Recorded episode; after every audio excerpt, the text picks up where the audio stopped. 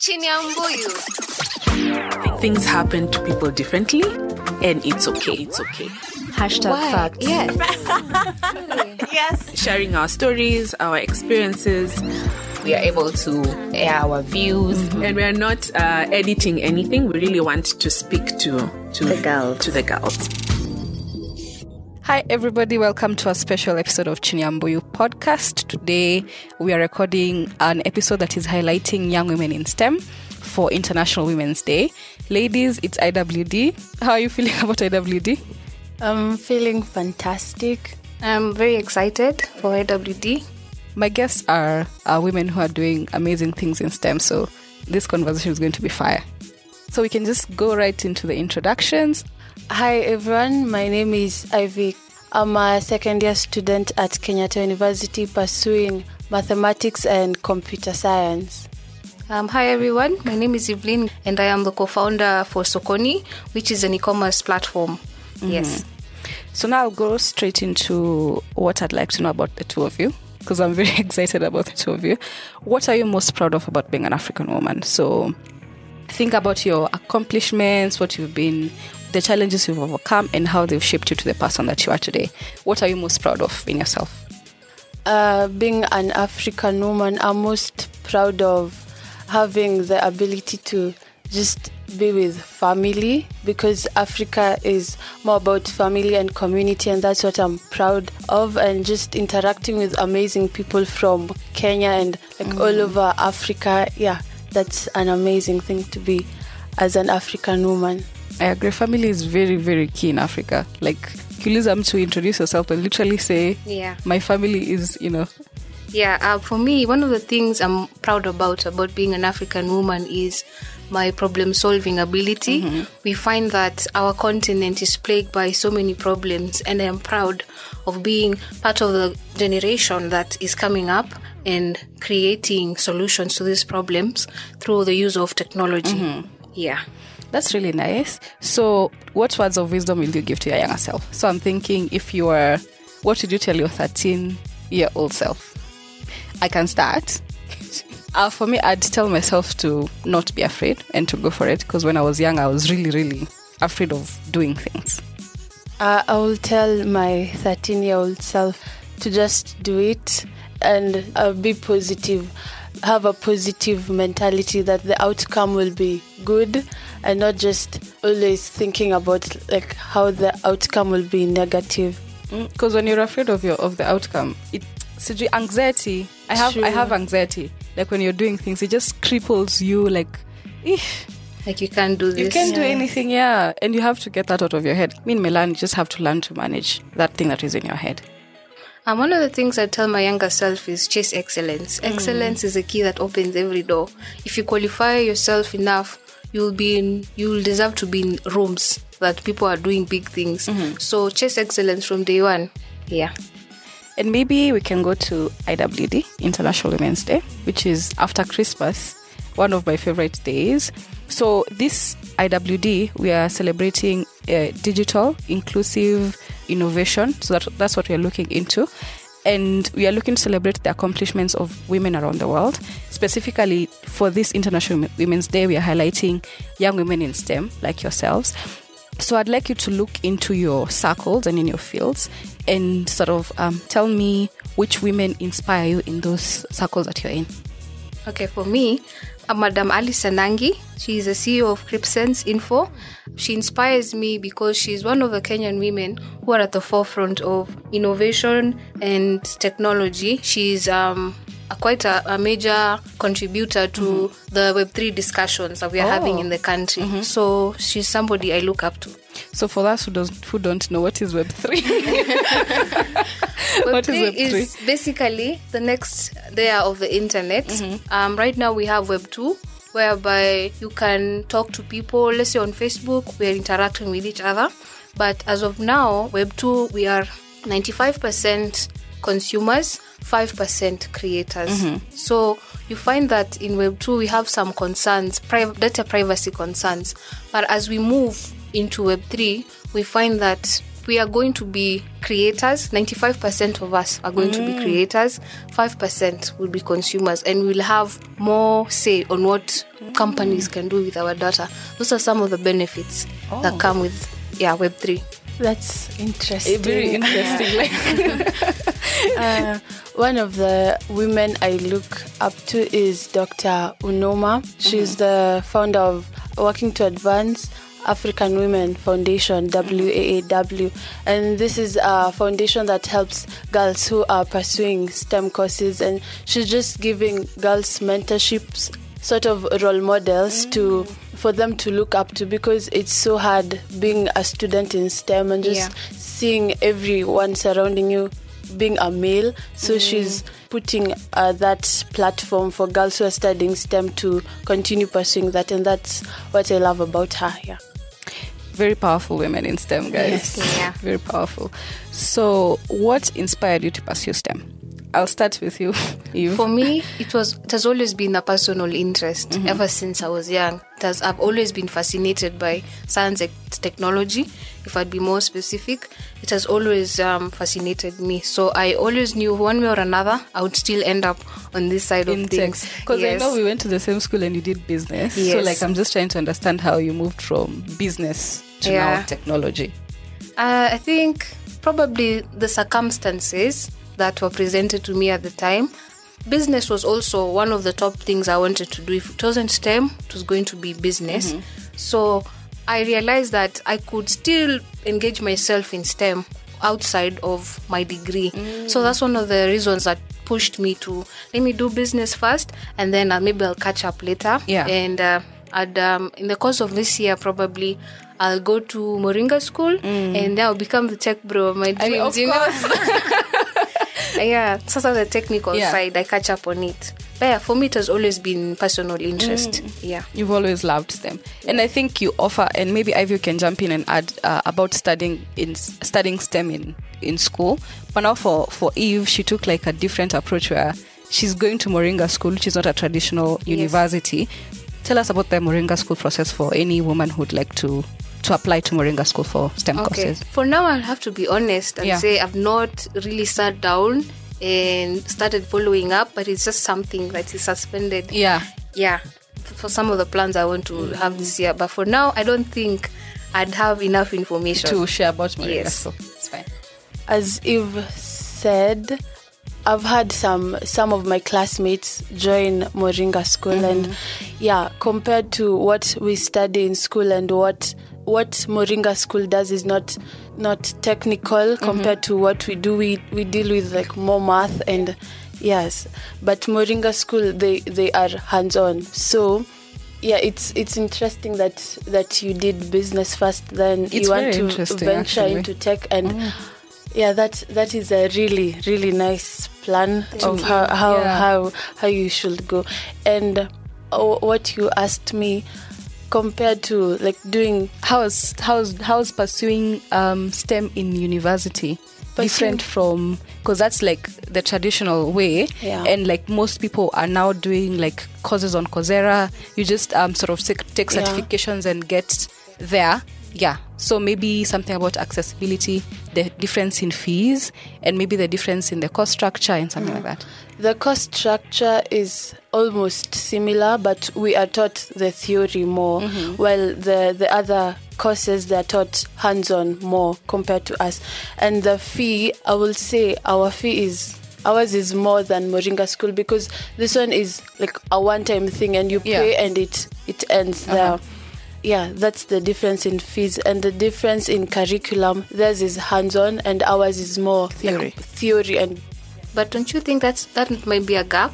Yeah, there's a gap, between... That's why... Because this is traditional education and this is the future of education. True. So even for girls and young women who are looking to get into tech, from my perspective, I do feel traditional IT school is not as hands-on as now emerging schools like Moringa. That's why most people, after completing tech schools in traditional universities, they join Moringa School, other courses to put their hands on the on the things that they have been studying in school. Yeah. So would you say that the education system doesn't really cater for the needs, educational or skills needs for young women to get jobs afterwards, they don't cater to the marketplace? The education in Kenya does not cater for people in tech and women in tech to look for jobs after school.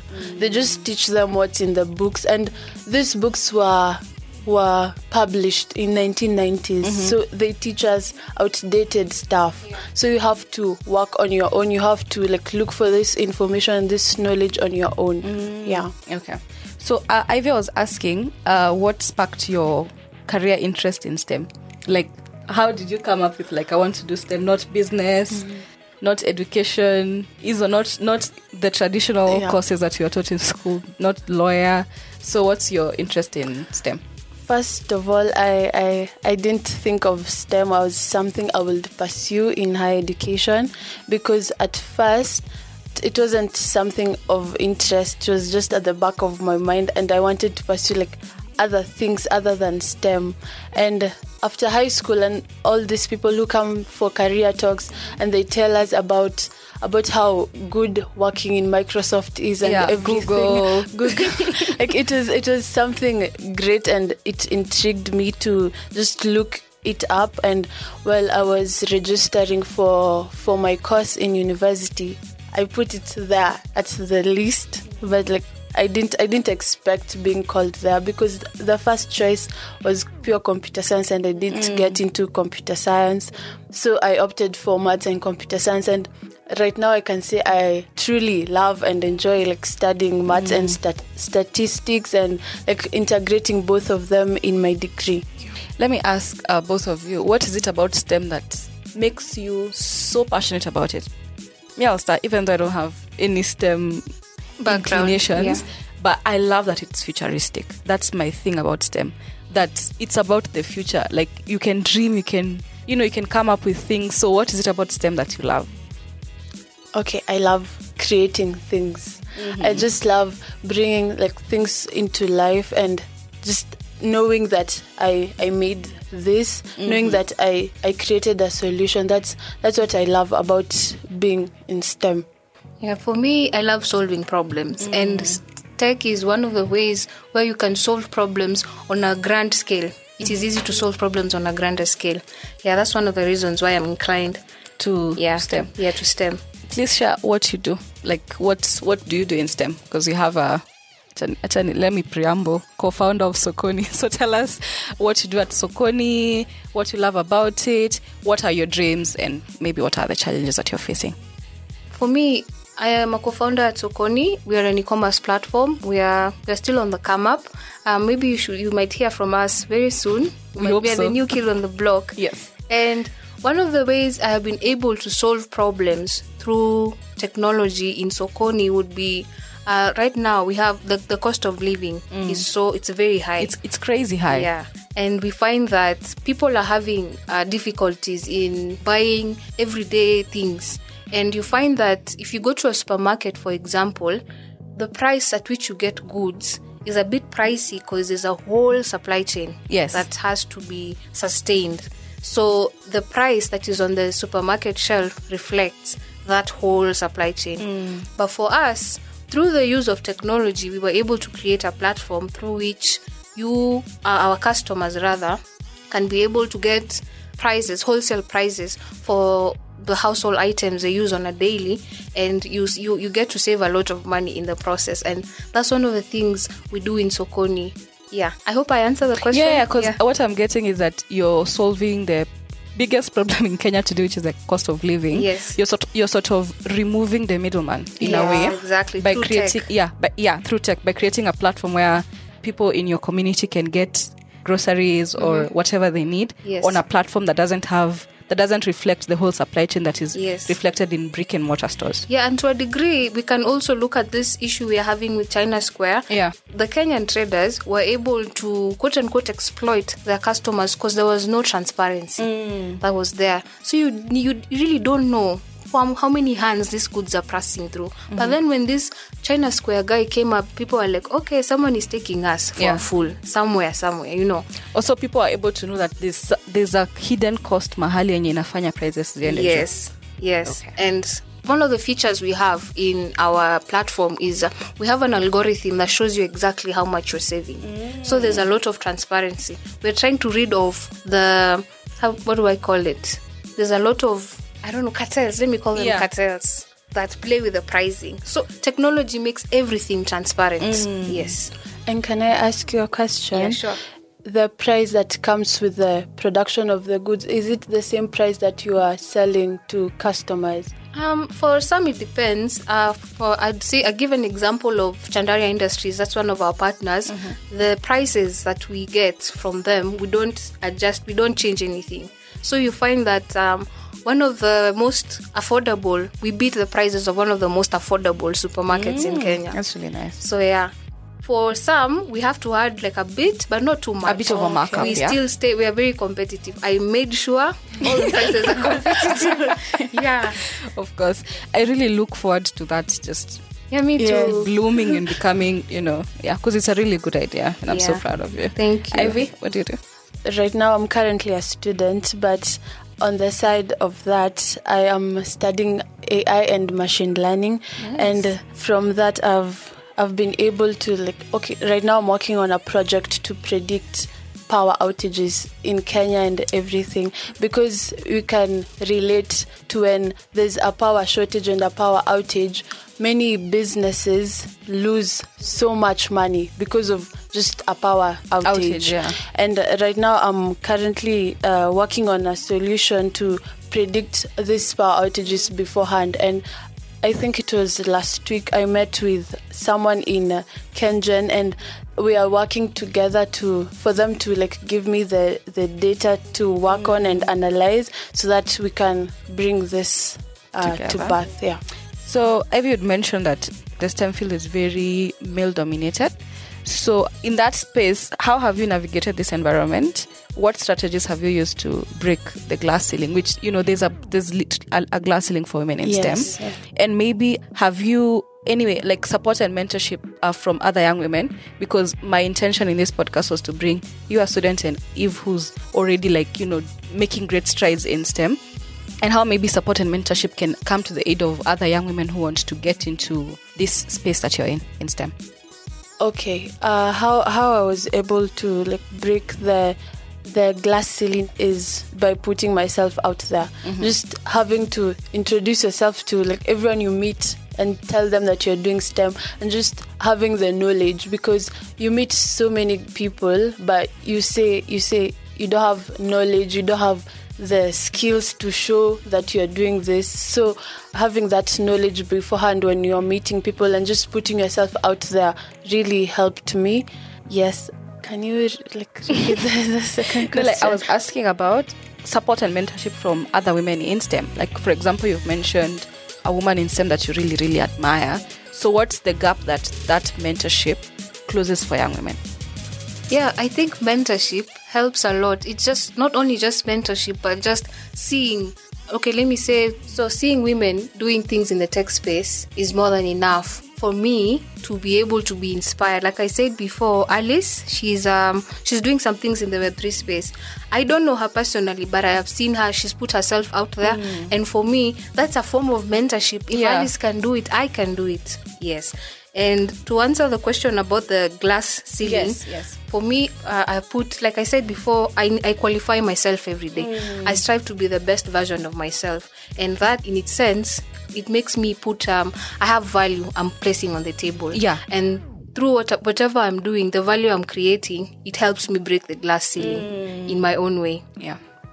And to add on the mentorship part, just having visible people who can inspire you, having these people who come to talk to you in school, and just having people who you can see what they're doing is a form of mentorship. Mm. Let me ask, what do you wish you had known before you got into STEM?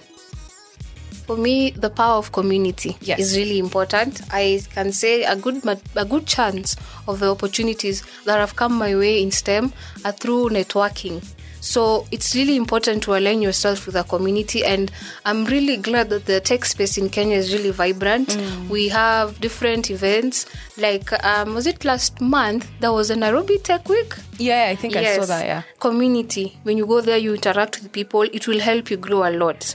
And also another thing would be don't underrate the power of the internet. Yeah. That would help you a lot, especially when it comes to creating communities and staying in touch. The internet is a really powerful resource. Yes. And to add on that, I wish I learned to take breaks. Yeah. That not everything needs to be like so serious, and sometimes you just need to take a break and just live life. And as much as you're living life, also just know your journey and mark your journey and mark the strides and the steps that you have taken and celebrate yourself each step of the way. And maybe we can speak about how can we create a more equitable STEM field for girls and young women. I ask this because I think in some national schools like Alliance, they have STEM courses that Alliance Girls High School doesn't have. So a boy who is in Alliance is able to, if they are in STEM, they're able to progress faster than girls and young women. So in my view, in STEM and actually across all industries, I do feel like sometimes it's not equitable. I use equity instead of equality because I feel like the challenges are different. Yeah. Yeah. For me, I think one of the best ways we can close in the gap is something I like to call the fruits of progression that we've received so far in STEM. We should use what we have to get to where we want. A good example is, you guys were discussing about the programs Akili Dada runs, and I'm not sure if you guys know, Elon Musk launched Starlink. Yeah. That is, he's able to power, to give internet connectivity through satellites. So you find that a country like Nigeria, the whole of Nigeria is now, they have 100% access to internet. So that is one of the fruits that has come from STEM, the progression of STEM. And so if we could use such a similar thing to provide internet connectivity to, let's say, women in rural areas and power some of the courses you guys are doing through that, I think it will help a lot to bridge in the gap that exists.